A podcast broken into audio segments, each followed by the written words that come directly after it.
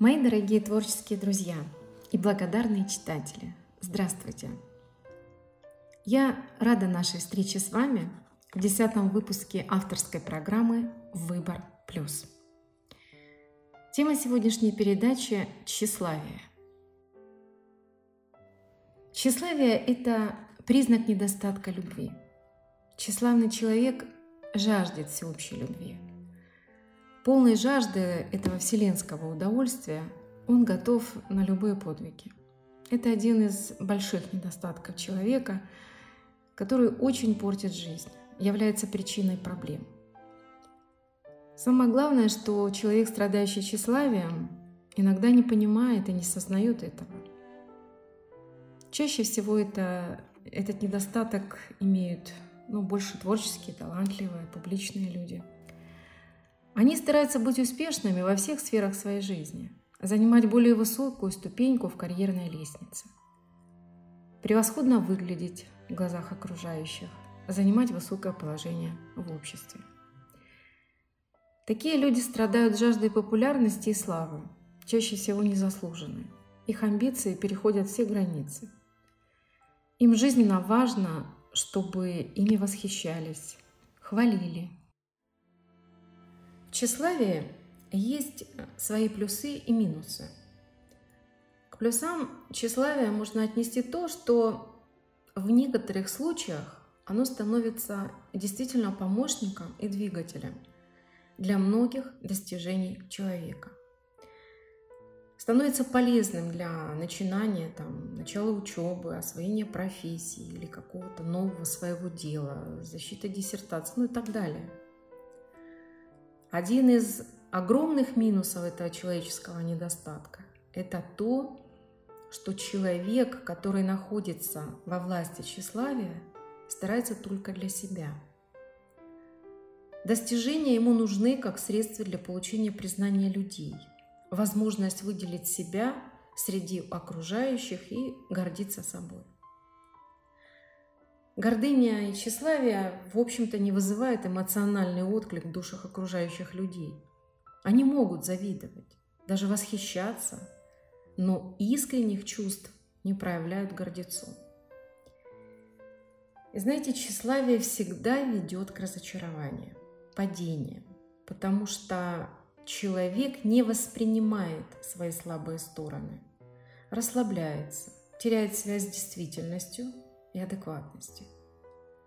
И вот вокруг такого человека, как снежный ком, разрастается обман, появляются бесполезные прихлебатели. И чаще всего за тщеславием следует праздность, лень, безответственность, а за ними разочарование и неудачи. Вот тщеславие потребляет лесть в любых количествах. Однако же всего одна ложка критики способна ее отравить и свалить с ног. И вот здесь-то и есть вот эта зависимость от чужого мнения. Это признак тщеславной слабости. Сильным людям глубоко плевать на чужое мнение, особенно если оно не совпадает с истиной и ее обстоятельствами.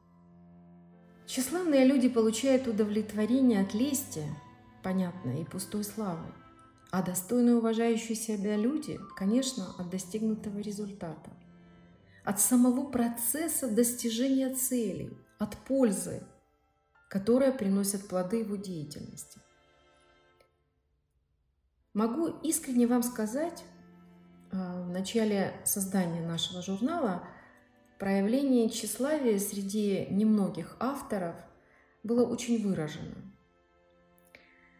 Мы постоянно работаем по принципу командного творчества.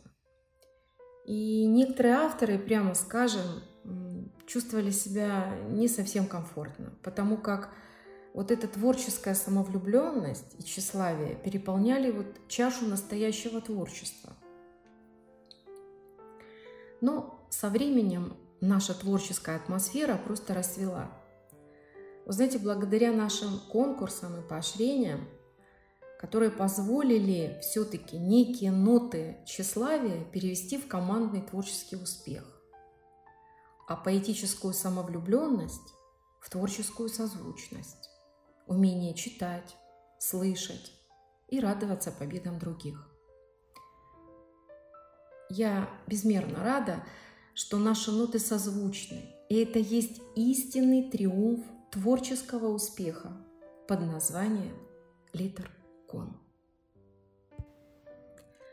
Разве Бетховен, когда писал симфонии, думал о славе? Вряд ли. Ему важно было выразить свое мироощущение в музыке. И это, мне кажется, отличает настоящего Творца. Он поглощен искусством и творчеством. Конечно, тщеславие – очень тонкий грех, и он часто присовокупляется. Но, наверное, по-настоящему увлеченный своим делом человек забывает о себе в процессе работы. Не будем лукавить. Все мы радуемся, когда что-то у нас получается. И всем нам хочется, чтобы кто-то это заметил и нас за это похвалил. Это естественное человеческое желание, само по себе не греховное. Грехом оно становится, когда доминирует над всем остальным, то есть творческими поисками и так далее. Можно порадоваться тому, что ты что-то хорошо сделал. Но если этот процесс не контролировать, впадешь в крайность. Желание быть лучше всех – это страсть честолюбия. И вот между честолюбием и тщеславием существует различие. Стремление человека быть лучшим в различных социальных сферах вызывает уважение.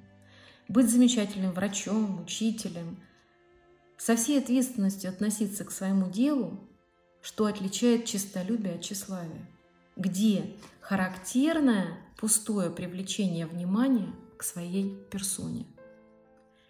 Так вот, чистолюбие и тщеславие, между ними существует тонкая грань, когда одно качество может перейти в другое. Человек при этом начинает хвалиться былыми заслугами и сколько полезного, на его взгляд, он сделал для общества вчера. У Ромена Ролана есть такая фраза «Тщеславному важно не то, что он есть, а каким он кажется. Он хочет стоять выше во мнении окружающих, чем он стоит. И вот здесь создается в той или иной мере двуликость. Одно лицо для посторонних, другое для своих. И вот различие между этими лицами может достигнуть такой степени, что истинное лицо проявляющийся в домашней жизни, совершенно не походит на официальное лицо, лицо для других. Если у человека есть хорошая, истинная, духовная жизнь, то многое может меняться. Причем там будут работать и психологические механизмы, и духовные, Психологически в том смысле, что для отношений с Всевышним нужна очень мощная честность с собой. И вот это психологически очень важный способ исцеления.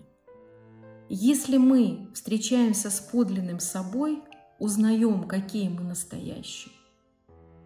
Это так. И вот эта подлинно духовная жизнь это не просто исполнение каких-то традиций или внешних ритуалов, а это отношение встречи с любовью. Осознание своих мотивов, того, что на самом деле мной движет, и что для меня на самом деле важно, что я сейчас чувствую, все это движение в сторону большей осознанности. Если я встречаюсь с правдой о себе, то можем увидеть этот грех тщеславия – а если не удается быть честным самим собой, то, увы, погоне за славой и признанием так и не удается это увидеть, а значит, не предоставляется возможным с этим даже бороться. И вот тут для искоренения этого коварного чувства выступает прагматизм, качество, которое в разумных пределах помогает искоренить тщеславие – и не почивать на лаврах однажды достигнутого нами успеха. Разделять победы и достижения – это о том, что успешность происходит благодаря участию других людей в жизни человека. Принятие этого факта и благодарность родителям, учителям, встречающимся на жизненном пути – все это помогает выйти из состояния тщеславия. Практически все люди проходят через тщеславие. Кто-то в подростковом периоде, кто-то в более зрелом, а кто-то живет с этим постоянно. Но надо уметь работать с самим собой. Не заиграться, найти в себе силы. Побороть это чувство поможет только постоянное развитие. Ведь именно внутренняя незрелость заставляет человека казаться лучше, чем он есть. Нужно стараться выбирать себе такие цели, в которых будет больше созидания, чем тщеславия.